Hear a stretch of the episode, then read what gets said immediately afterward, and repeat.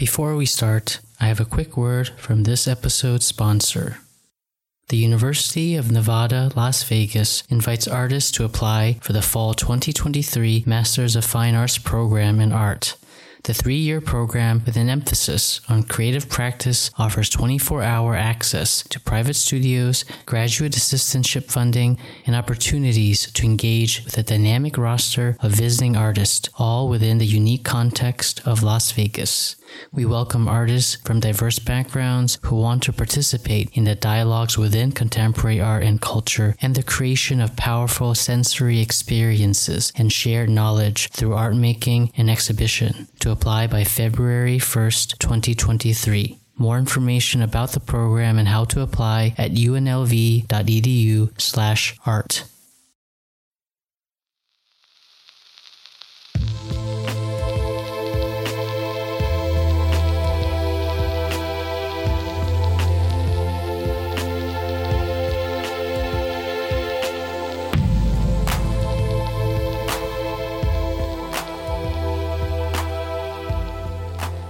Hey everyone, welcome to Seeing Color, a podcast that talks with cultural workers and artists of color in order to expand the area of what is a predominantly white space in the arts. I'm your host, Ziwon Chang.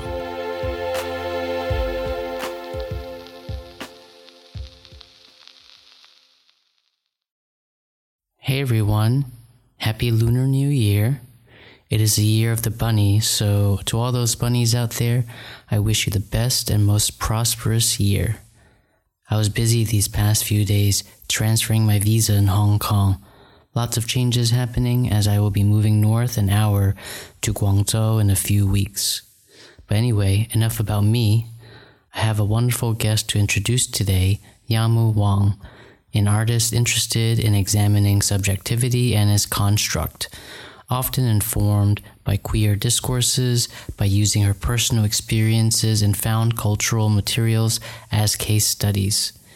Yamu mainly works with language, both as media and subject matter, in part because it conditions her very being. She received a BA in Western and Chinese literature from the National Taiwan University and an MA in Fine Arts from Zurich University of the Arts. Yamu also served as a fellow in the Home Workspace program from 2019 to 2020 at Ashkal Alwan, the Lebanese Association for Plastic Art. I met Yamu through an online art residency called Artists for Artists, and she was one of the many wonderful connections I made during that time. Our conversation here took many interesting turns as we explored ideas of an Asian diaspora, practice versus theory, stepping outside oneself, and why we do art. So sit back, relax, and Happy New Year. Yeah, but still, you feel you're still somehow connected to them in some ways. And yeah, yeah, the familial bond, right? Those are. It's like yeah. a you know strange connection. Yeah. You know, so I think for the listeners out there, Yamu and I met through a Zoom online arts gathering. You know, one of the things that I think was really interesting. So, you know, I we were we we had a constant conversation about our own work where we introduced each other within a like this sort of Zoom arts gathering mm-hmm. called Artists for Artists Workshop. And, uh, you know, we continued our conversation, you know, after these workshops. I think one of the interesting things that I found that made me again rethink, constantly rethink again my positioning in terms of language and the sort of Western hegemonic way of thinking. We both accidentally, I guess, at the same time read The Agony of Eros by Byung Chul Han, and we had this sort of interesting conversation about the the book, and I think that opened up a lot of different ideas into power structures of, of language and information, as well as this idea of, of home. And those are some of the things I was hoping that we could eventually work our way through. Uh, okay. Yeah. But I guess before we kind of dive into that, I was curious if you could, you know, quickly talk a little bit about yourself, your background, and how you got interested in, you know, language as a method to talk about art and your practice. Um, hi, everyone. I'm Yamu, and uh, I'm now in Taipei, and uh, it's 10:39 Sunday here hmm in the morning. I grew up in Taiwan and first studied literature here.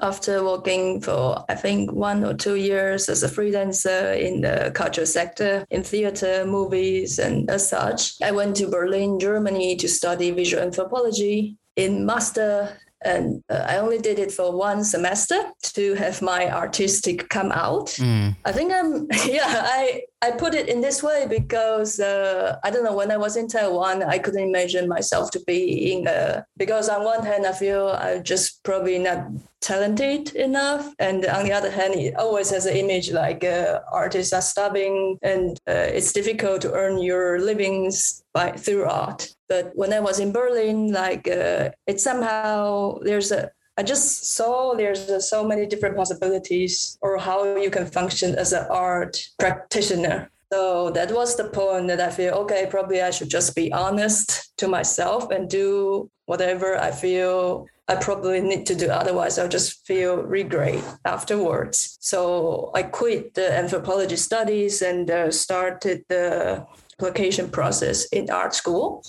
So I feel at that point, it already it's already a decision that I made or a choice I made that uh, I want to search for alternatives. But after spending some times in Germany, that I also realized Germany actually they're very big in terms of the EU. And, uh, like Germany is a big country and Taiwan is a small one. so I feel like uh, if I want to search for references, maybe there are a lot of things that uh, I feel it's difficult to to get a parallel or to take them as an example or model. And also during the application process, that uh, I had uh, personal interviews in different art schools. So when I visit Zurich, and uh, I like the professors there. Yeah. So yeah, that's why I moved from Berlin to Zurich and uh, stay basically five years there to complete my art study. So you speak German? Never good enough. Oh, but a bit. I think I can function. I can function a bit, but now, like, I moved back to Taiwan for more than two years now. So yeah, a lot of things lost. Yeah. But when you went to school at Freie University and then following that at Zurich, was the Yeah. method of, of learning German or English? Uh, it was German program, Oh, okay. So you were, you have to be pretty good then, right? and uh, I think I can understand a lot. But uh, Yeah. in terms of speakings or writings, I basically function in English. oh, okay, okay, okay. But it's still tricky that uh, I speak a lot of English in Europe or like in German-speaking countries. But uh, Especially in Berlin. Yeah.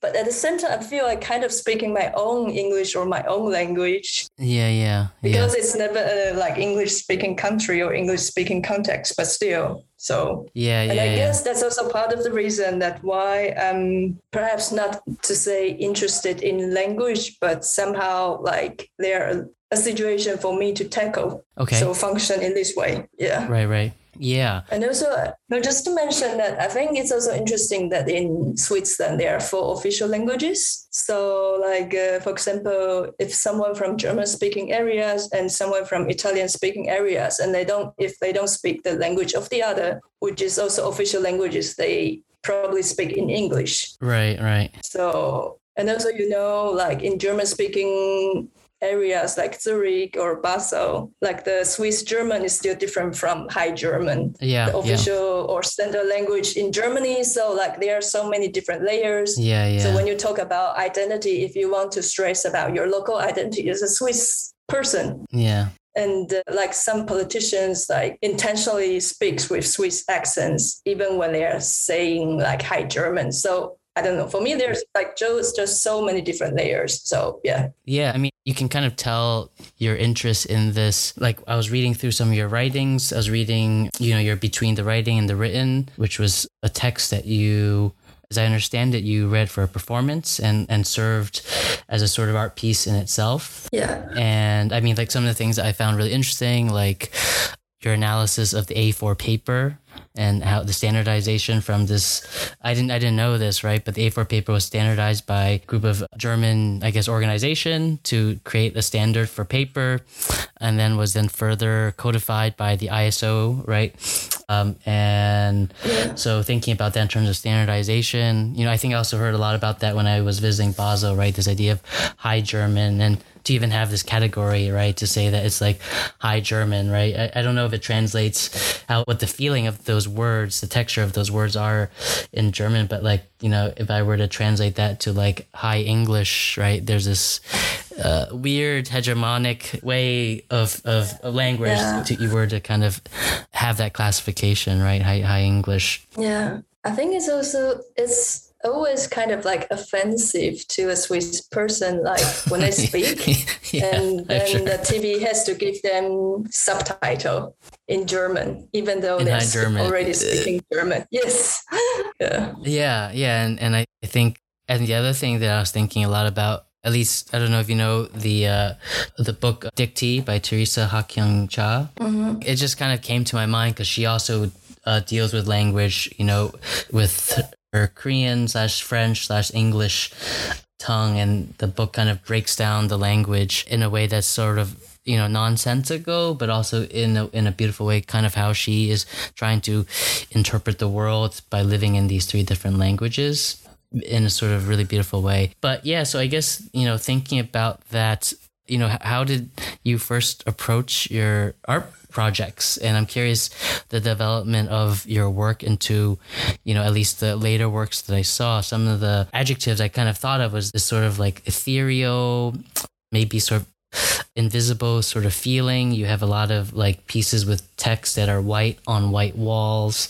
Uh, you have pieces that sort of disintegrate, like you had those tablets that kind of dissolved in air. yeah. And you know, how does that? How did that sort of develop? I feel it's easier to see them as a trajectory when I see them from the vantage point of where I am standing now. Yeah, of course. In that process of development, I feel it's it came more intuitively. Uh huh. But I guess something I can say is I remember clearly when I first arrived in Zurich that I feel kind of a sense of deprivation Mm-hmm. because literally there's no smell in the air. Uh huh. For example, if I because I when I I grew up in Taiwan and my body I feel I remember a lot of smells or odors Yeah. in the air probably because of the humidity Yeah. and uh, it's a different type of smell in Berlin Yeah. Yeah.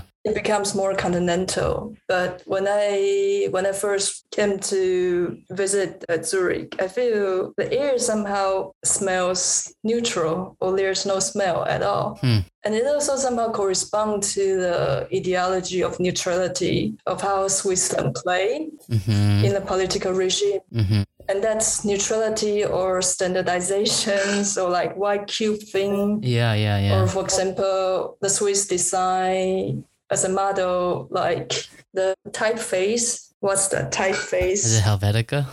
yes, thank you.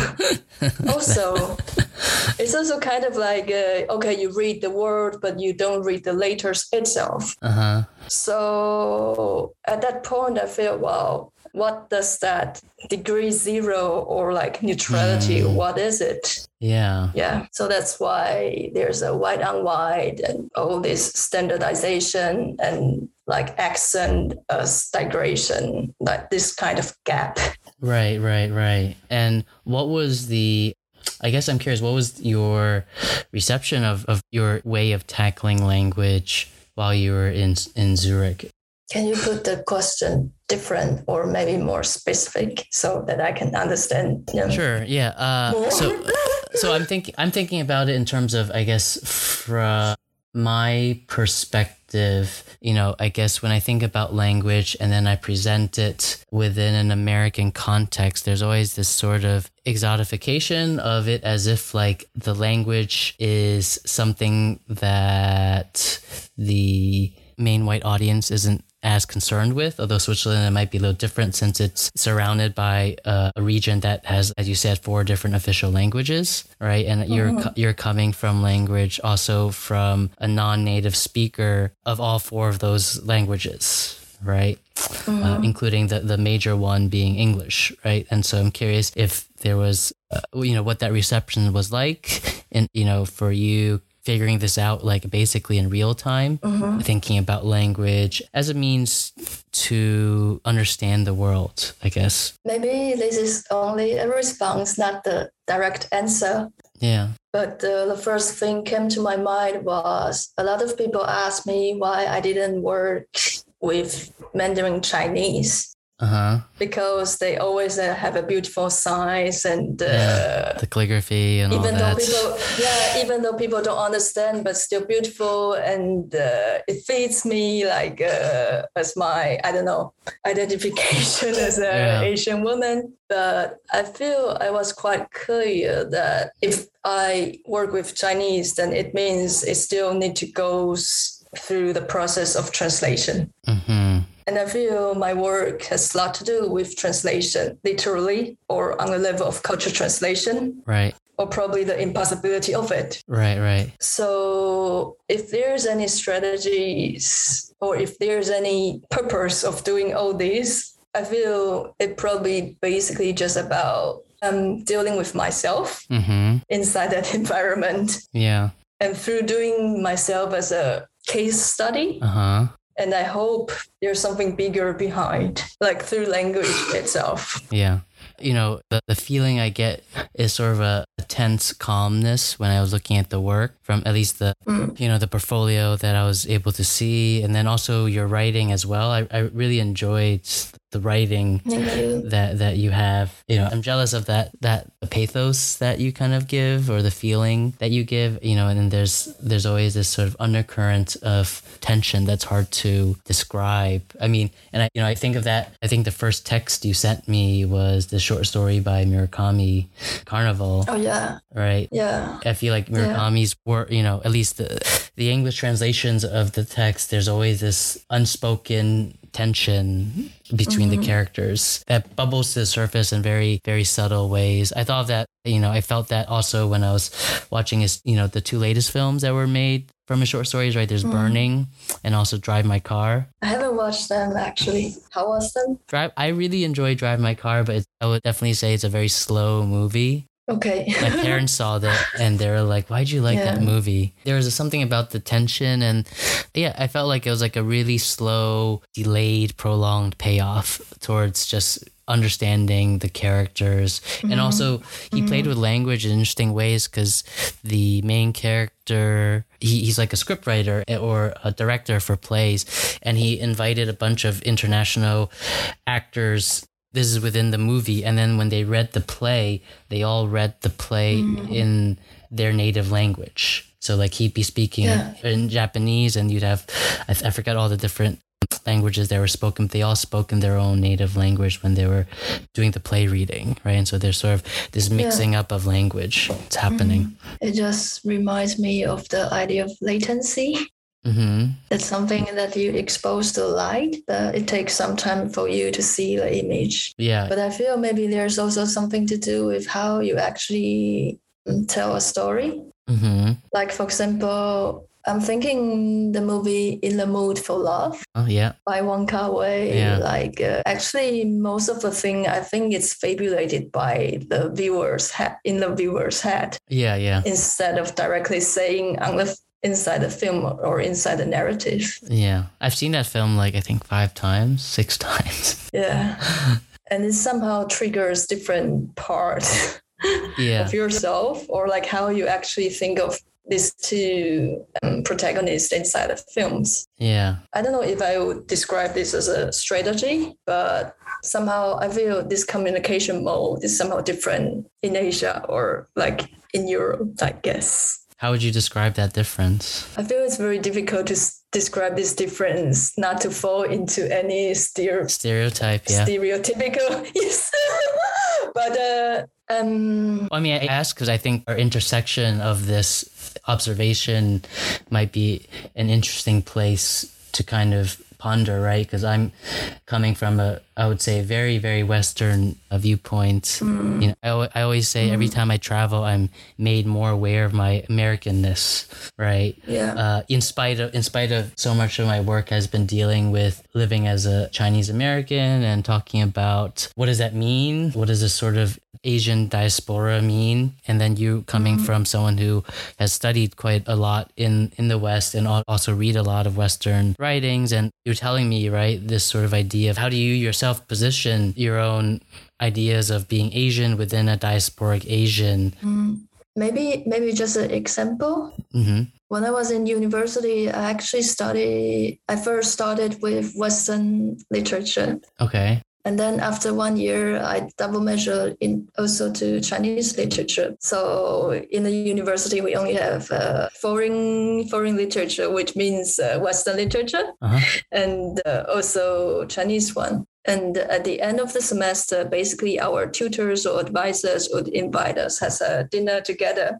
And uh, in the dinner with the Chinese literature, that basically like the students, or especially female students, pour the wines or serve the dishes to the masters or professors here. Yeah. And also, of course, we address them as a professor. Right. And uh, in the dinners of the Western literature department, like uh, it's the total other way around. Like the professors here, like pour us wines, and yeah. of course, we address each other only by name. Right, right, right. So yeah, it's a different culture.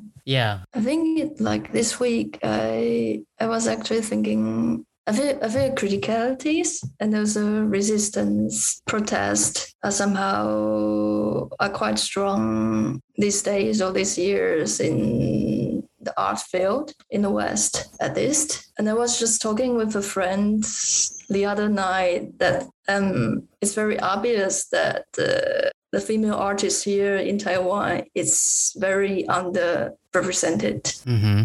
But it has never been an issue here. But I also have to say that the way how do you negotiate this issue, it somehow has been manifest in a very different sense compared to the West society. Mm-hmm.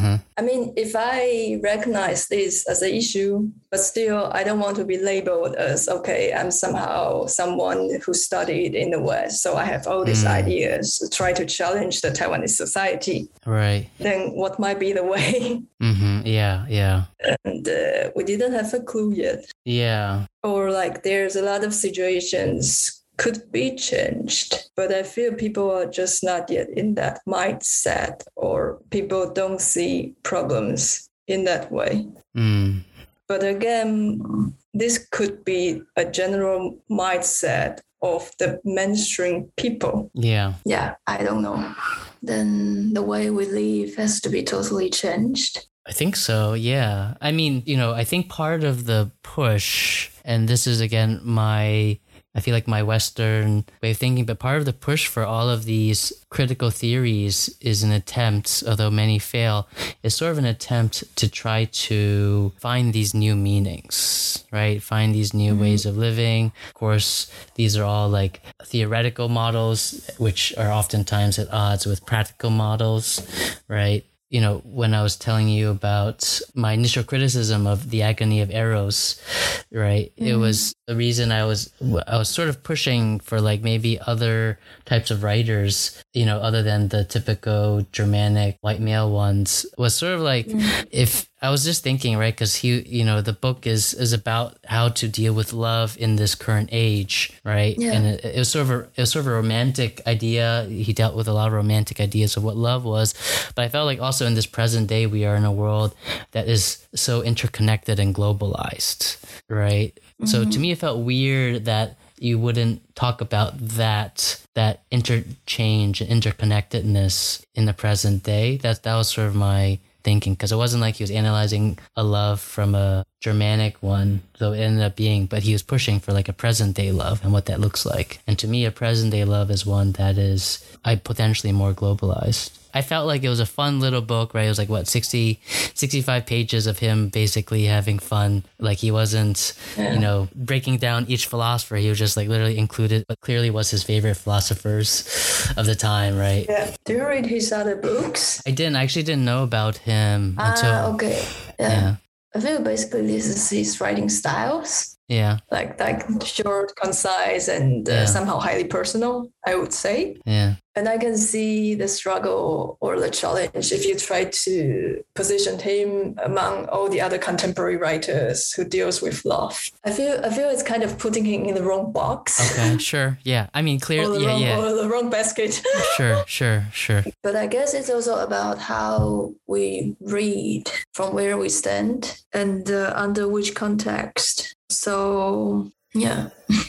I mean, I think you wrote about this in your in your between the writing. I think you had a really nice line where you're like you were saying. I think you're talking about maybe in high school, or I'm not sure the time frame wasn't too clear, but you were like, you know, you're reading these critical theories, and these were like, you know, either in English, which was already difficult, or a translation of these Western words within critical theory, mm-hmm. which may not mm-hmm. even make sense in the translation or much, so much is lost. And then you put down the book and then you kind of look up at where you're living and you don't see it because there's no there's no mm-hmm. grounding to how to place these ideas and words in an obvious fashion at least right and then i think what you just said earlier which is sort of how how does one even think about this without thinking that you are under the power of these sort of Western ideas? I guess it also has something to do of my relation with theory in general. That how those can help me or how can how I can use theory. Obviously, I'm not going to be a theoretician, or I guess I'm not going to be academics. Um, and I remember my professors in schools that he's a theoretician and uh, he says like if there's any use of theory might be that it helps him to become a better person or think more. Yeah. And then it has to go back to reality or in his daily life. Mm-hmm. yeah. And i guess it really takes time or a lot of practice or translation to actually make the theory works. Yeah or to be embodied. Yeah. So yeah, I guess there's a layer between the language of theoretical language to action, or but I guess like uh, theory making itself, it's also act. And also there's the other layer of okay, this is a Western theory and this uh, my Taiwanese life now. So how how do they connect? Yeah, I mean, and, and I can see. I mean, I saw that you also had an interest in autofiction, and I and I think autofiction at times tries to blur those those lines, right? And, and you know, and, yeah. and perhaps that's sort of what was the draw for the agony of Eros, which was that Han is just sort of speaking in a very, you know, pretty highly personalized manner that, yeah. that, that, you don't yeah. often see in a lot of dense theoretical texts. Because I mean, the book still I felt like was pretty dense, right? Like it wasn't necessarily mm-hmm. an easy read. You kind of had to already understand a lot of the ideas of the people and films that he was talking about, and he didn't really explain mm-hmm. any of it. He kind of was having fun with the diaristic thinking, right? Yeah. But yeah, I mean, I felt like uh, I couldn't place until you start. You mentioned like you know Seth Price and Jutta Koether. I actually haven't read those two. The ones I read were by mm-hmm. Ben Lerner and Chris Kraus for their mm-hmm. autofiction. But yeah, I mean, I think those those this idea of kind of you know where's the self, where's the reality, and interweaving certain types of intellectual thinking into a sort of diary, right, as a sort of way to put these things into practice. I feel there's also something to do with economy in the sense that uh, I always feel I don't have much materials in my fridge, but I still need to cook. Mm-hmm. Then uh, how I can somehow use those materials that I have more smartly, I don't know, or just make them work. And also, I feel um, I feel insecure I guess there are certain levels of abstraction when it comes to theory. Yeah. And uh, it somehow makes me not sure or insecure for something that is actually outside my body. Yeah, yeah. And uh, I guess this is something to do with the approach or method that I feel more secure with, or that I feel I can actually grasp Yeah. as something that I can hold in my hand. Right, right. But of course, that I guess I also question myself, like uh, why I can't just step a bit outside of myself and uh, looking into something bigger, like history, politics, or something. Yeah. But I guess this is not like. Uh, I mean, personal can be also political Yeah. or that's already a cliche, but but I feel when I choose the form of autobiography, it's not that I have other means of doing things in other way. Yeah. I guess back then at that point, I can only do things in this way, and it comes out to be autobiographical essays. But uh, I guess I would also like to challenge myself in trying different forms of writing or different approaches of understanding this world or understanding myself. But I guess I'm just not there yet. So on one hand, I feel okay, I'm writing something that is highly personal, but on the other hand, I also there's a strong sense that I'm actually resisting to it Yeah. that I don't want to do this as self-exposure thing. I guess there's always a line that what goes to personal and what goes to private. And I've tried to make that line clear to me. But still, how do you say something that I feel okay?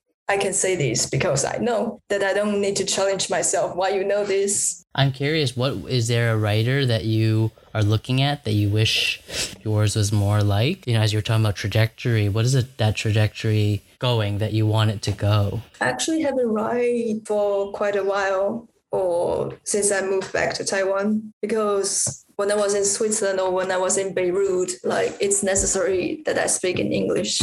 Otherwise, I don't have a language. Mm. People don't speak Mandarin Chinese there. Yeah. And now I'm coming back to an environment which people basically speak Mandarin Chinese and uh, they don't speak English now. Right. So, who are my audience actually? What do I supposed to speak? Who am I speak to? Right. So I feel this is the struggle, or like uh, there's a lot of new adaptations or reimaginations of myself again in the past two years. Yeah. So for me, it doesn't make sense to write in the way I wrote. Hmm. And also, it's also impossible for me to write in that way because I feel before those writings, like the address or the audience is very clear. It's Mhm. Western regime, Mhm. Yeah. which I am not within or inside anymore. Right. Right. Right. So, what might be the trajectory? I guess I can say I feel language still plays an important part for my thinking. But when it comes to art practice, that uh, I wrote less. And also, I feel what I'm making now becomes more materialistic in a Mm. way that can also be shared by the local audience. Yeah. And also because after the pandemic, so I moved back to Taiwan in 2020, the March of 2020. Okay. And uh, since then, I haven't flew anywhere. So it's a total different context and also environment that I'm situated in. Yeah. So yeah, I mean, I also have not flown anywhere, and yeah, I mean, it's it's it's definitely something to think about, right? And I think what you're talking about audience is definitely a really good question. I think about that too. I don't know who my audience is anymore, uh, and yeah, I don't know. I feel like as I get older, I think I always keep telling myself like what's more important is somehow sustaining whatever your art practice is is more important than finding the audience. What do you mean? Or like, who do you make the art for? Or maybe that's not the right question. Um, Yeah, that's the question all artists hate. like who's your audience, right? but when I go to grad school now, right? When I went to grad school, I don't know what it was like for you, but the, the big gotcha question was like, who's your audience, right? You, you like like you, you need to figure that out now so that you can sell. mm, okay, I see. Maybe what I meant was slightly different. Okay. Or maybe the question should be why you make art. Mm, that's a good question. I mean, I mean, if audience can be can be translated as a purpose, yeah. or like who do you address, or yeah, what do you try to express, or why why you do this? Yeah. you know, it's hard. So why do you do this? Um, I feel eventually it's about connection. Uh-huh. And when I think about connection, then it has something to do with the audience. Mm. I mean, for example, if I go to a show and somehow I see a certain word and I feel addressed or I feel understood, Mm-hmm. even though there's no direct connections, but like there's no direct communications, but still, Yeah. you know what a piece of art can do to you. Yeah. I feel it has a lot to do that I actually want to pay back Mm. of what I already received through art. I see. I like that. And then also when I show my works, I can see some reactions, those physical reactions. Yeah. And I know, and I know, okay, I made it. And I feel it's for these very, very rare moments, these moments of encounter. And so I actually do a lot of other things just to make this happen. But of course, like during the process, I question myself again and again, what if this not happen? And it's probably not going to happen. I don't know. Hmm. And uh, when it comes to receptions, for example, the portfolio that I share with you, like it was received well in Zurich, Okay. but it's not something. It's not something related or something that people can relate to for the audiences here in Taiwan. Yeah. As I said, I basically address the Western regime, at least in that portfolio. Right. It's not as palpable yeah. for the people here. Yeah. So yeah, that's also kind of my self-doubt or confusion already for the past two years that okay, so what I'm going to do now through art. Who do I speak to?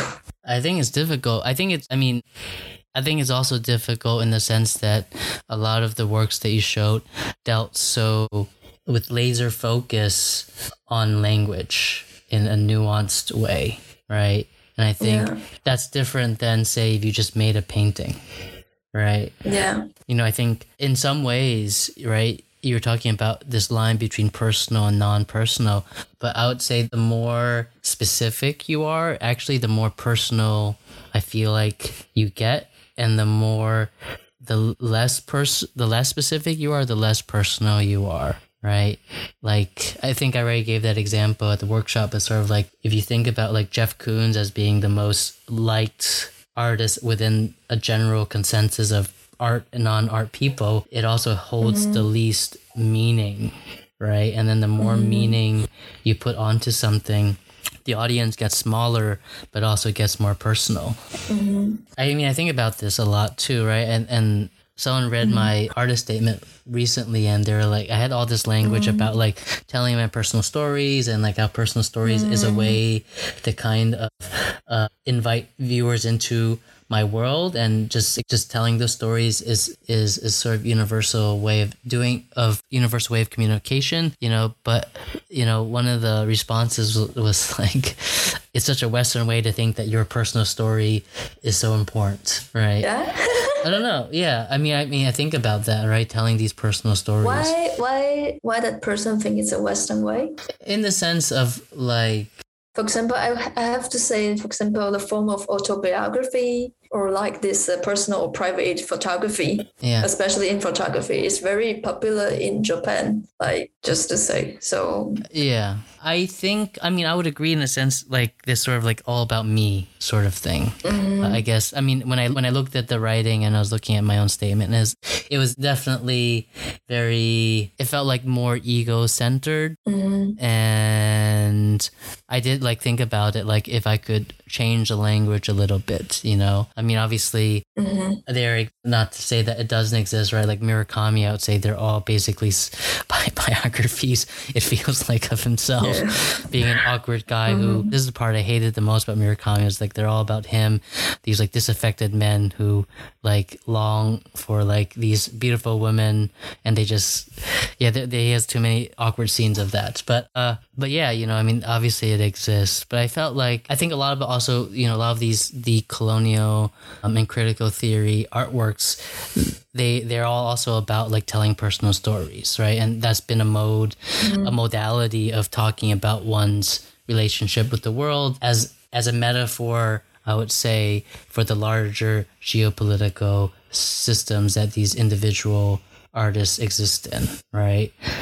And I, I feel like it seems like Western mode of uh, tackling these issues, right? So, what would be the ideal way to coexist or understanding your personal vulnerability and also your personal value in relation with other people? That is also very much valuable.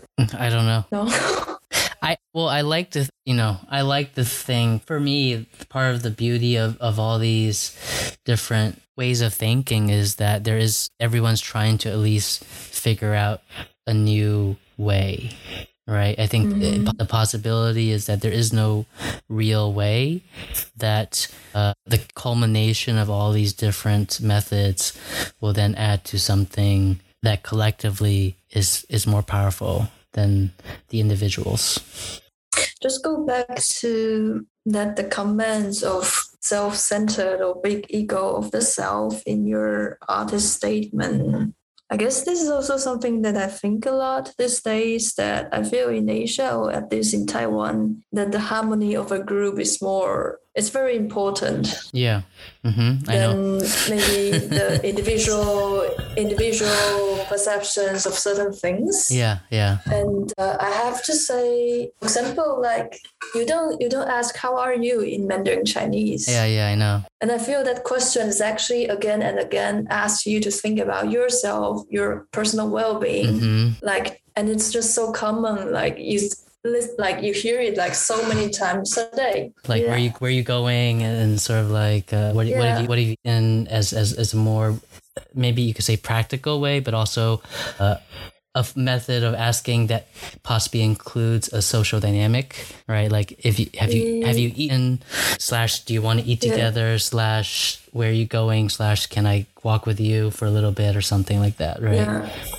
Yeah, but what I wanted to say, I don't know, as someone who grew up here, like uh, when I first moved to Europe and uh, being asked of that question again and again several times a day. Yeah. At first, I feel it's kind of like challenge. It could still be a challenge now like when you first asked me how are you yeah and i just told you mm, i'm okay like it's very i don't know um, yeah. it's a very very reduced answer because i don't it's something that i still have to learn yeah. to just to say or to think about how am i yeah and it's allowed to think about i mm. myself so yeah. i feel it could also be an emancipation mm. for me to just think about myself right. as a person, as an individual, instead of some a rule or like a position inside the society, inside the family, or inside the group. So I guess it's about balancing.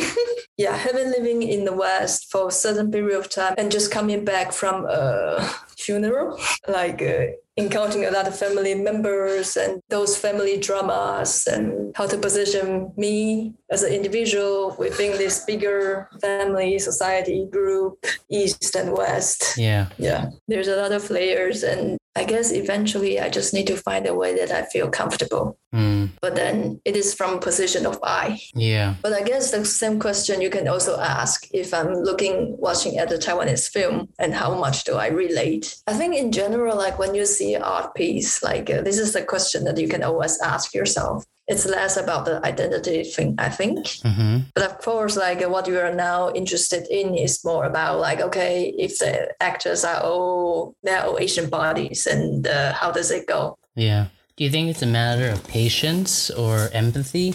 Sometimes when I think of this question of how relevant is it, right? I wonder if that question is only being asked because someone is being asked to imagine something that they're not used to without realizing that they already do that right so i think the pride and prejudice thing is interesting in the sense that like if you actually think about it the pride and prejudice culture is quite removed from anyone living in asia right you're talking about a british society mm-hmm. not even present day british society mm-hmm. you're talking about customs uh, of the rich right so their their mm-hmm. means of living is far beyond what person in in many parts of the world, you know, not to mention Asia, mm-hmm. is can imagine. But people have no problem identifying with that. You actually, I don't think any.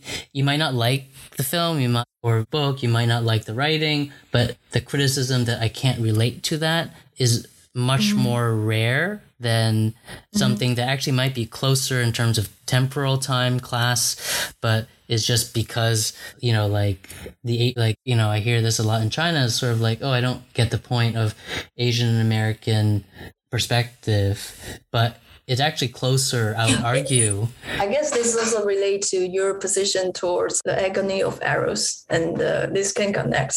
It's actually the same thing. Maybe yeah. Um, I feel I feel that film somehow expose certain side of the Asian American society that the Asian people usually have no idea of. Yeah. So when you see the struggle of uh, Asian American families in the states, Yeah. it, I think it's actually something new. Yeah. You know. To the Asian people here, for example, those struggles of Black Lives Matters or Stop Asian Hate, it's really not something directly related to the Asian people in Asia, let's say, for a lot of reasons. Yeah. because uh, this is not the struggle we face here. Right. It's a very different social structure. So I feel okay, there's actually a lot of work to do to facilitate or improve the understanding between Asian and Asian American Of course. or like diasporic Asia in general. And I feel this is not something like those uh, this colonial discourses or discussions, for example, we read in the context of AFA, it doesn't help. And uh, it has to go through this conversation, direct conversation of what we are doing now, actually. Right. Right. Yeah. But I think there's also another thing that uh, I want to mention is uh, I think race is established important issue in the West, but the discussion of race, I feel I feel there's another if tradition is not a critical word, maybe there's another kind of custom of discussing race or different ethnicities or communities within the Chinese discourse. hmm You know, I think Yeah. sometimes I think definitely a lot of the decolonial thinking often also forgets to talk about class as as a type of hierarchy, right? But like Asian countries are all about hierarchy, right? Yes. yeah. and so th- so these these hierarchies i would say manifests and intersects you know oftentimes with class and race right? Like how dark skin you are right? You know like in asian countries you know the darker skin implies that you know you're a laborer right? And you worked out in the fields and there's all this push to have lighter skin right? Which only Yeah. only got amplified with this idea of white skin from from the west being imported as well right Yeah. so I think it's there. Maybe just people aren't talking about it. You know, maybe it'll take a few decades. I'm not sure how long for these sort of ideas reveal themselves. You know, as as the world maybe gets more globalized, although at this moment it seems everyone's becoming more isolationist, right? I don't really know. Hmm. I'm not say I'm not saying those discussions are not relevant to the situation here, but I but I just wanted to point out like uh, I feel it requires a different ways of reading Hmm. of how I relate to those texts. Hmm. And this kind of reflections and also layers doesn't necessarily goes to the alpha discussion that we have Yeah. Yeah. in English. Yeah. Yeah. Because then it becomes very specific. Yeah. And another thing that I ask myself, like, it actually takes time for you to try to understand those discussions. Yeah. And I'm already those people who have like time to actually try to understand. Yeah. A lot of people, they don't really have the time or effort to join those protests or just try to understand what's happening on the streets Yeah. because it also requires certain conditions. Right. Yeah. Yeah.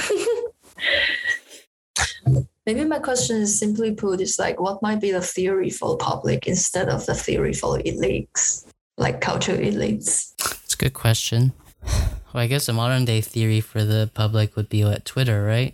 Yeah, that was for also what I was thinking. And uh, yeah. And you know its limit. But of course there's also a limit for any theoretical text. So Yeah. I mean, they could also work in conjunction, right? Similar Mm-hmm. to like how every artist has a different style and way of tackling different issues, but the collective approach leads to a perhaps a wider reach than individuals. Mm-hmm. I think as we're winding down, you know, I guess one of the things we can kind of end with is sort of like thinking about sort of the uncertainty about the future of artists. And I'm just curious, like, where, how you see this uncertainty manifesting? You know, do you, do you think more people will kind of get away from or turn away from the arts? Um, and maybe there's is a type of healing. I'm not sure, right? You mentioned perhaps it's something that you wanted to return back to the community. Mm-hmm. How does one sort of exist as an artist in this uncertain future? Maybe because what I'm doing now has nothing to do with reputations or like a financial income. Yeah. So in a sense, like uh, what whatever I do, it's for myself, not in a selfish way, but because there's no social capital or capital Yeah. by doing art for me for Yeah. now. Yeah, yeah. Um, and I don't want to argue if there's anything about pure purity or absolute. It's not. It's not where I want to go. But but then I think about what might be the necessity, or what's the obsession, or where's the satisfaction. Mm, yeah. And without that, I guess I wouldn't continue. But I guess uh, if I don't attempt to try to hold on this, then I wouldn't know who I am now. also Mm, mm, because it has already given me a lot. And I feel it's also kind of like a journey of self exploration. So by doing this, I also understand where I am now. So is it sustainable? I guess I can always come back to that, maybe in different forms or different ways, but I guess it is yeah. if I'm function on this dimension. Yeah. Yeah. Should we end on that? I don't know. Maybe thank you for you for giving me this opportunity to talk about all this. Yeah, Yeah, it's my pleasure. thank you. It's my pleasure to have these, you know, they're difficult conversations, right? I think the issue is I think it's sort of how do how does one bridge these different conversations and definitely sometimes I feel like my podcast and similar kind of podcast can be like this echo chamber where the people are just mm-hmm. talking about the same ideas and I don't have a problem with that 'cause for me I think we also don't have the answer. We're, we're still all trying to figure it out right? Like what does it mean to I think the ultimate question that we are all trying to talk about is what does it mean for us to exist in this world hmm. that has the history that led us to where we are today still present right and i think we all as every individual society has that history dictating how we live and how we relate to each other you know Yeah, and also it serves as a reminder that uh, there are a lot of things that I haven't actually think through. mm, So it triggers some desire mm. that uh, I need to work a bit more on these things, on these questions. yeah yeah.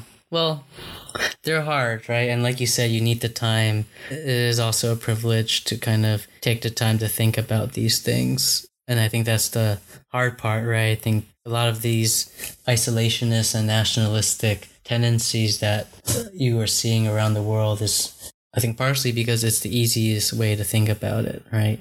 It's easier mm-hmm. to to have that kind of as a solution and i don't know if it's easy i don't think there's any easy solution so Yeah, but I think it's also nice not to wake up with self doubt.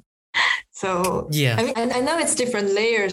If I can tangle this a bit better, I think uh, I'll feel myself a little bit better too. yeah yeah Yeah. So maybe there's uh, just no separations. yeah all right, Yamu, thank you so much for talking with me. Mm. So I really mm-hmm. appreciate it. And thanks for taking the time. Thank you so much for this yeah. invite. Of course. yeah. And I'll talk to you soon. Until next time. 再见.再见.再见.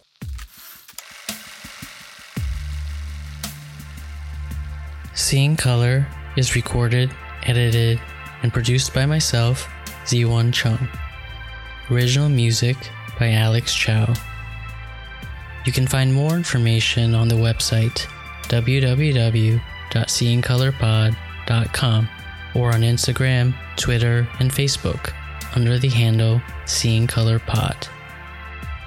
If you enjoy this show and have the time, I'd appreciate if you could go to Apple Podcast or wherever you listen and give Seeing Color a five star review. This really helps others discover the show and gives greater visibility for everyone on Seeing Color. Again, thank you so much for listening, and goodbye for now.